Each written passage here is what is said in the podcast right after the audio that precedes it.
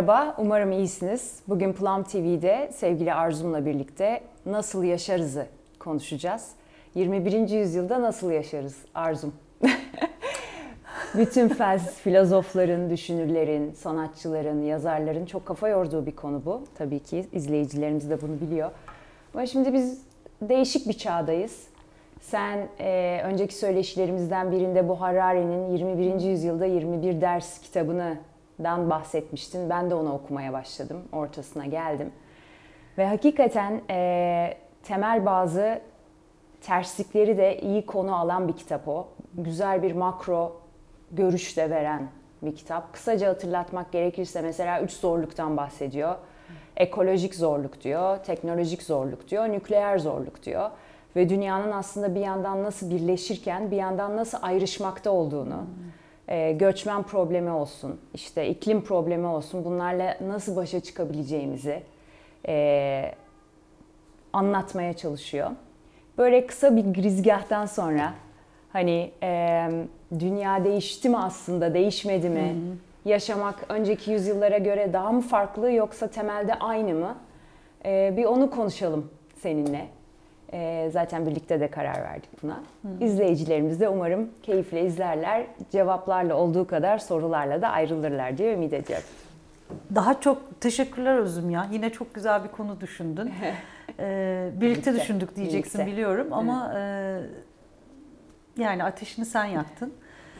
E, inşallah sorularla ayrılırız hep beraber. Yani cevaplardan çok herhalde soruları üretebileceğiz yine bu konuşmada diye düşünüyorum. Ama e, neler nerelerden geçtim o Harari'nin o konuşmasını e, paylaştığımızdan beri nerelere geldim. Hmm. Son zamanlarda bu konuya ben de çok kafa yoruyordum. Seninle de paylaştım. Çünkü biliyor musun galiba onu geçen seneki Plum sezonundaki konuşmada e, gündeme getirdiğimizden sonra çok daha e, beni zorlayan bir yere geldik bir taraftan da. Yani çok, çok zor bir yaz geçirdik çok İstanbul'da ve Türkiye'de.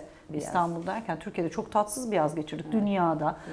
her yerde. Daha doğrusu şöyle söyleyeyim yani galiba bu bahsettiğin tüm zorlukların etkisini çok yakından ve çok daha artarak ve çok daha gerçek şekilde hissetmeye başlayarak bir yaz geçirdik.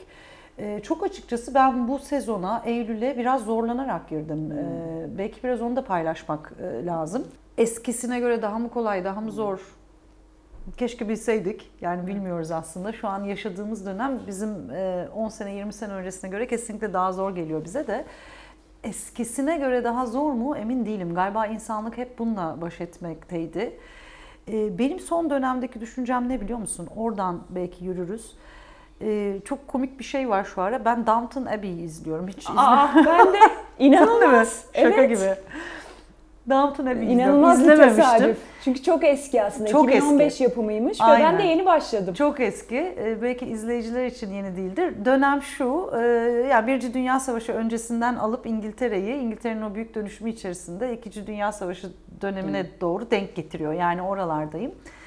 E, ve onu izlerken kendimi şunu düşünürken buldum ilginç de bir illüzyon aslında bizim hmm. yaşadığımız dönemin çok zor bir dönem olduğunu düşünme e, meselesi. Evet, evet yani şimdi o dönemi izlerken aslında dünya çok zorluklardan geçti. İnsanlar bununla hep baş etmeye e, öğrendi. Fakat sanıyorum bizim çağın yanılgısı belki de böyle bir her şey daha iyiye gidiyor ve artık daha iyi olacak ve daha az sorun yaşayacağız düşüncesine mi geldik bizim jenerasyon bir noktada ve birden büyük sorunlarla karşılaşıp da düzenimiz bozulunca kolektif konfor alanının çok dışına itilmekten mi bu Allah'ım nasıl bir çağa giriyoruz düşüncesine kapıldık.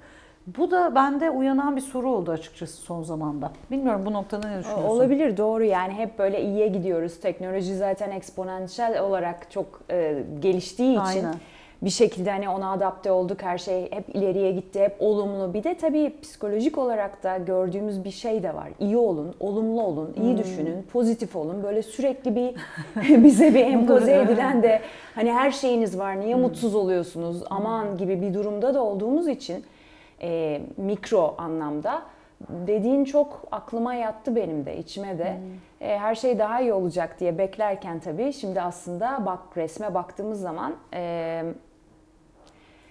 bilmiyorum bizi aslında farklı zorluklar bekliyor ve bir araya gelemezsek nasıl başa çıkabileceğimizi de bilmediğimiz ve çıkamayacağımız zorluklar bekliyor. Zaten Harari de buna çok değmiş. Bunu zaten sağduyulu bütün bilim adamları da söylüyor. Doğayla ilgili çalışan herkes de söylüyor. Bangır bangır bağırıyorlar ama Aynen. orada çok önemli bir şey var. Hakikaten bu iklim krizi çok gizli, yavaş ve örtük olarak ilerleyen bir şey. Ve bence en önemlisi bunların içinde aslında bu. Diğerlerindekinde çünkü hani kişilerin inisiyatifinde olabilecek bir şey nükleer. Gene de kişilerin inisiyatifinde o ateşi yani düğmeye basıp Evet ve basmama. tabii, evet. Ama iklim artık öyle değil. İklim doğa. Hani ben o Jack London'ın sözünü çok severim ya Life is larger than you. Hakikaten hayat, doğa bizden çok daha kudretli ve büyük bir şey. Ve hani artık bununla yani önünde hafif boyun eğmemiz gerektiğini insanoğlu olarak sanki fark etmemiz gerek diye düşünüyorum. Sonra ben de duygularına aynen katılıyorum. Eylül ayının başından beri bende de böyle bir e, hani o sonbaharın gelmesi aslında bende hep bir sonbahar çocuğu da olduğum için sende ben de. keza bir doğumdur aslında, Evet. güzelliktir. Ancak bu sene böyle hafif yazın zorluklarıyla da hafif bir hüzünle, hafif bir değerlendirmeyle e, artık orta yaşa yaklaşmanın bir e, belki erken başlayan bir sorgulamasıyla girdim ben de. Ve şunu sordum yani tamam önümüzde bir hayat var. Bazı sorumluluklarımız var. Peki nasıl yaşayacağız biz bu hayatı? Ya burada anlamlı olan nedir? E, filozoflara baktığımız zaman hani stoiklerinden diğerlerine, yazarlara işte temel değerlere her zaman onlar ön plana çıkıyor. Yani ne bileyim dürüst olmak, doğru olmak, güvenilir olmak, e, ilişkileri derin, az ve öz tutmak mesela. E, şimdi tabii yaşadığımız çağ sosyal medyada sağ olsun etrafımızın geniş Evet. olduğu bir çağ ama işin özü o değil ki. Şimdi güzel e, bir soru soruyorsun. İşin özü ne? Yani Hı. örtük soru orada birazcık. İşin Evet. özü ne? E, galiba bu sorunları ve belki dünyanın önümüzdeki dönemdeki yaşantıların potansiyel yaşantılarında ki hani artık potansiyelin biraz ötesine geçtiler özellikle iklim krizi haklısın. Potansiyel yaşantılarındaki zorluğu bu kadar derinden korkutucu bulmamızın bir nedeni de topluluk yaşam stilinden yani ortalama müşterekte daha çok kopmuş olmamız eskisine göre. Yani eskiden daha topluluk, daha e, köy köy yaşanırken şimdi daha bireysel yaşamlar ön planda. E, sanıyorum bağ yani nasıl yaşarız? Şu anda insanoğlu e, özgürleştiği, bireyleştiği, bireyliğinin arttığı yerde sorunlarla tek başına, bireysel sorun da değil bunlar, kolektif sorunlarla tek başına başa çıkamayacağını ve bir araya gelmesi gerektiğini anlamış durumda. Fakat bir araya gelmek için de çok büyük eşikler atlaması gerek tekrar geriye doğru. Yani kaybetmek istemediği bir takım imtiyazlar var bir arada bir aradaki yaşam şekline yeniden döndüğü zaman. İşte o bireyliğin özgürlüğü vesaire. Çok ilginç. Şimdi seninle konuşurken aslında Downton Abbey'nin benim nasıl bir karşılaşma yapmama imkan verdiğini fark ettim. O özgürlükleri kaybetmeden kendimiz olarak topluluk içinde birbirimizi sevmeyi, birbirimizi desteklemeyi, farklılıkla yaşamayı ve gelen sorunlarla hep beraber birlikte baş etmeyi nasıl öğreneceğiz? Galiba birazcık buralardan geçiyoruz. Çünkü e, bağ olmadan bağ, bağ- bağlı hissetmeden insanın en özünde bir de değerleri ama bir de ait hissetmek var ya bağlı hissetmek var, ait hissetmek var. Ait hissetmeden büyük küçük yaşanabilecek her problem karşısında çok yalnızız. O yalnızlık duygusu da insan ruhuna hiç uygun bir şey değil aslında. İnsanı sertleştiren e, ve de hayatta kalma dürtülerine geri götüren, dolayısıyla da savaşçı yapan. Yani önümüzdeki dönemin en büyük zorluklarından biri bu. Sınırların acaba birleşecek miyiz, ayrışacak mıyız? Biraz önce sorduğun soru.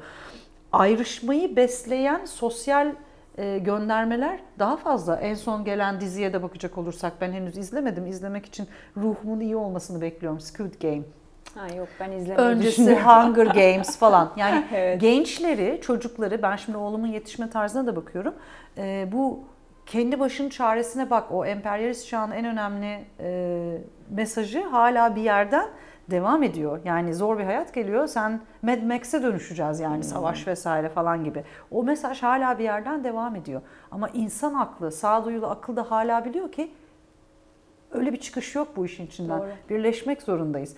Korku mu besliyor çocuklar için o mesajı ve dünyanın çoğu için o mesajı? Bilmiyorum bu da güzel bir soru aslında. Çünkü birçoğumuz böyle söyleşilerde, böyle ortamlarda, böyle paylaşımlarda diyoruz ki birleşmek durumundayız. Bunun farkındayız. umut orada. Nasıl yaşanacağımızın cevabı orada. Bunu birlikte yapmamız gerektiğini düşünüyoruz. Ülkeler bazı politikaları değiştiriyorlar. Bir şeylerin anlamı daha artıyor gibi gözüküyor. Birlikte durabilen ülkeler daha e, kadın liderler, bu ilişkiyi öne çıkaran e, yönetim biçimleri daha fazla güçleniyor. Ama diğer taraftan medya ve de sosyal ortamlarda bu hala tek başımızayız mesajının da altı çizilmeye devam ediyor. Bu da benim için büyük bir soru. Neyiz Evet, acaba? Şey aklıma geldi. Şimdi seni dinlerken e, bu e, hani Kahneman'ın da çok istediği, Harari'nin de bahsettiği insan psikolojisinin ne kadar bilinmeyen ve karmaşık bir şey oldu. Ve kişilerde yapılan sosyal deneylerde mesela e, etik bir soru soruyorlar. Mesela yolda e, birinin e, kötü bir durumda olduğunu gördünüz. Durup yardım eder misiniz? Herkes bu soruya evet cevabını veriyor. Fakat pratiğe geldiğinde görüyorlar ki yapılan deneylerde Güzel. eğer bir amaç varsa ve ona doğru koşuluyorsa orada durup yardım edilmiyor. Yani insanın doğası bu, insan bu aslında. Ama şu benim hep hoşuma gidiyor. Tamam biz böyle bir yanımızda var. Ama hani derler ya içimizde bizim hepsi ve bizim nereyi besleyeceğimiz aslında çok kıymetli. Birazcık da bu beni bilinçli yaşamaya getiriyor. Son zamanlarda biraz bu bilinç üzerine de hem karşıma makaleler çıktı hem ilgimi çekiyor. Bilim adamlarının bu teknolojinin de gelişmesiyle yaptıkları araştırmalarda hani bilinç insanı ayrıştıran en önemli şeylerden biri. Aslında o bilinç bizim nasıl yol alacağımızı da kullandığımız bir şey anladığım kadarıyla. Ve aslında seçme hakkı elimizde. Ama bunun için de birazcık daha dikkatimizi oraya getirerek yaşamamız gerekiyor sanki. Yani ben bugün yaptığım eylemlerde neyi ön plana çıkacağım, çıkaracağım? Merhameti, eşitliği, sevgiyi, yumuşaklığı, adaleti, karşımdakinin de bir şeyden geçmekte olduğuna dair sabrı mı? Trafikte olduğu gibi mesela. Birisi bir şey yaptığında hemen sinirlenme refleksimiz var. Halbuki belki bir şey yaşıyor. Belki bir sıkıntısı var. Belki bir yere yetişiyor. Herkes böyle düşünse. O kadar farklı bir noktaya geliriz ki düşünebilse. Ve bu ben pandemi öncesi çok ümitliydim bundan. Çünkü pandemide benim fark ettiğim en önemli şey şu oldu. Başkasını korumak adına elini yıkayacaksın zaten. Çünkü sen farkında olmadan birine bir şey geçirebilirsin. Sende olduğundan haberin olmadığın. Şimdi baktığımda bilmiyorum. Çok onu öğrendik mi Ee, emin değilim ama. Ama çok ilginç bir yere getiriyorsun şimdi bizi bak. Ee, özellikle özgürlükçülüğün kalesi olan ülkelerde maske takmamak, aşı olmamak, bireyselliğin ve bunun hakkında gelen baskı, bireyselliğe bir saldırı olarak algılandı ya. Tam dileması bu işte yeni çağın.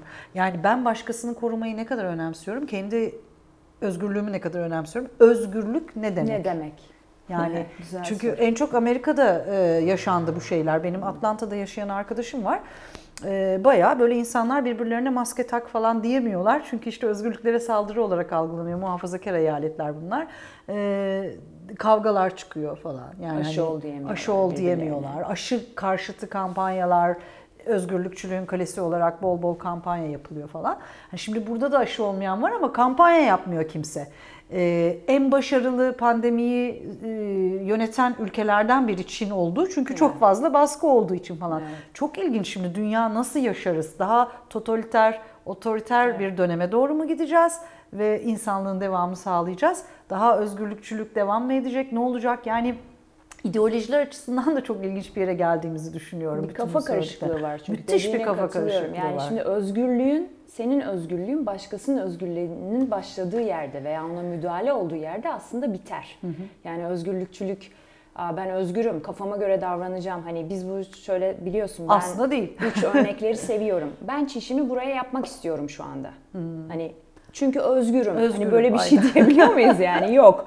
Fakat diğer alanlarda hani çünkü kapalı bir yeri var onun kapılar kapanıyor falan. Sular açılıyor gerekirse duyulmasın diye. Ama biz başka alanlara geldiğimiz zaman yok ben özgürüm istediğimi yaparım. Hani bu ilginç bir nokta. Bir de hep şey çok dikkatimi çekiyor. Bu e, uyum ve uyumsuzluk. Mesela şu dediğin örnekte aşı karşıtları çok güzel propaganda yaparak karşı çıkıyorlar.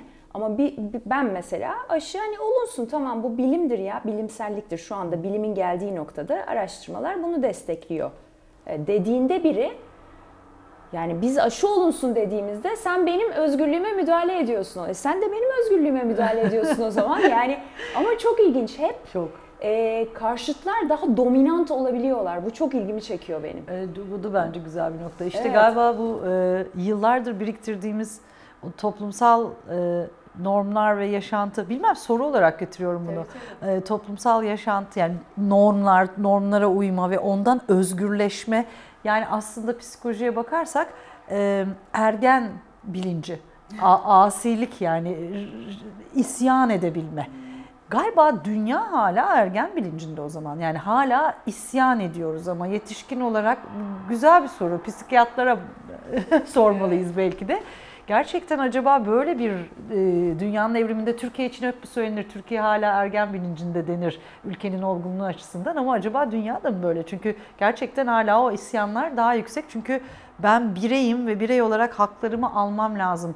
Toplum ve toplumun istedikleri benim için ikincildir. Öncelikle özgürleşmem önemli. Sesi daha çok duyuluyor. Çok haklısın. Geçmemiz gereken sınavlardan biri de bu galiba. Olabilir. Bakalım umuyorum öğreneceğiz. Son dakikalara geliyoruz. Şimdi ufak böyle bir toparlama yapmak gerekirse. Nasıl yaşayalım Arzu? Sen onu söyle şimdi. Bilmiyorum Bence. keşke bu konunun uzmanı olsaydım da sabah yataktan rahat kalksaydım diyeceğim. Ya e, benim benim kendi adıma çıkardığım dersler e, aslında konuşmada böyle minik minik değindik. E, Ben de birey toplum birey toplum çekişmesini yaşayan insanlardan biriyim. Yani birey özgürlüğünü önemli tutan, e, kendi alanına çok önem veren insanlardan biriyim. E, Ve yazın güneydeydim yangın çıktığı zaman. E, yangında e, ancak ve ancak biz hep beraber bulunduğumuz köy halkıyla birlikte bir şey yapabildiğimizde iyileşebildik. Yani hep birlikte yemek yapabildik yangınla savaşanlara. Gençler zaten yangına yardıma gitti falan. E, ve o hep birlikte bir şeyin altına, bir taşın altına elini koyma duygusu olabildiği zaman iyileşebiliyorsun. Ben buradan gideyim de e, yangın devam etsin diyebildiğin bir yer değil. Ama aynı o ortamın içinde bulunmak birçok da stresli ve öfkeli duygu yaratıyor. Yani o kadar çok böyle kavgalar, ayrışmalar yani müthiş bir stres var. Ben kendi adıma şunu çıkardım o yüzden. Benim e, topluluklara daha yaklaşıp e, birey olarak kaçmadan kendimi korumak için o topluluğu daha fazla etkileyebilecek kapasitemi geliştirmem lazım. Bunun yolu da birkaç şeyden geçiyor galiba. Bir, kendi hassasiyetlerimi daha iyi anlamam lazım. Yani neden kaçıyorum ben topluluklara yaklaştığım zaman. Ee, kendi hassasiyetlerimi daha iyi anlayıp ihtiyaçlarımı daha çok dile getirmem lazım. Yaslanmam lazım yani açıkçası. Bana da e, şimdi sen Harari'yi birkaç kez andın. Ben de e, Engin Geçten alacağım galiba. Onun e, kitaplarının birinde ya insan ya e, hayat. Ya insan olmak ya hayat. İkisinden birinde hatta kitabın arka kapağında da yazar. Kirpilerden bahseder. Kirpilerin e, kışın donmayıp donmadan e, hayatta kalabilmeleri için birbirlerine sokulmaları gerekir der. Ama sokulurken de dikenlerini indirmeleri. Dikenlerini indirmezlerse birbirlerine batırıp kanatırlar, yaratırlar, hatta öldürebilirler. E, gardları indirmek lazım birbirine yaklaşabilmek için ki hayatta kalalım diye. Bence müthiş bir metafordur. Ee, çok öğrendiğimi sanmıştım o metafordan. Ee, hala da içime işliyor. Gerçekten bir yanlış olmuştu ama bugün baktığımda galiba orada çok öğrenecek şeyim var hala. Ne demek cidden dikenlerini indirip yaklaşmak? Güzel bir soru. Biz de o soruyla bırakalım izleyicileri. Ne demek dikenlerini indirip birbirine yaklaşmak? Özgürlük ne demek? Ve biz nasıl yaşayacağız 21. yüzyılda? Hepinize güzel bir gün diliyorum. Hoşçakalın.